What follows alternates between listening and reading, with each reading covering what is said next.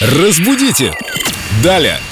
С нами Виктория Полякова, культуролог, знаток русского языка. И вопрос у нас сегодня из WhatsApp Эльду Радио. От Светланы. Вика, привет. Привет, друзья. Разбудите Даля. По телевидению говорят, купите термобелье, пишет Светлана. Разве это правильно? Да, мы не говорим термос, как пишется через Е. И все же, как говорить правильно, термо или термобелье? Прекрасный вопрос. Действительно, слово термос вообще-то произошло от греческого теплый, горячий. Именно так оно и писалось и произносилось.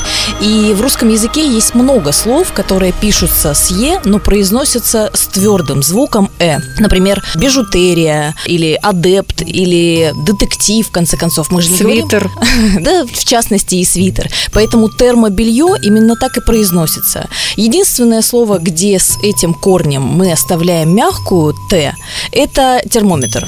То есть А- как-то термометр будет очень слишком высокопарно звучать. Секундочку, насчет пара. А термальные или термальные источники? На Камчатке я все мечтаю окунуться и стать Все-таки термальные, потому что термы, как сами источники, мы тоже произносим с жесткой «т», с твердой. термальные источники. Да, термальные источники. А Окунаешься и выходишь Афродитой. А можно в термальный источник в термобелье? И с термальной водой, со своей. Ну, я думаю, в новогоднюю ночь все можно. С наступающим! Разбудите! Далее!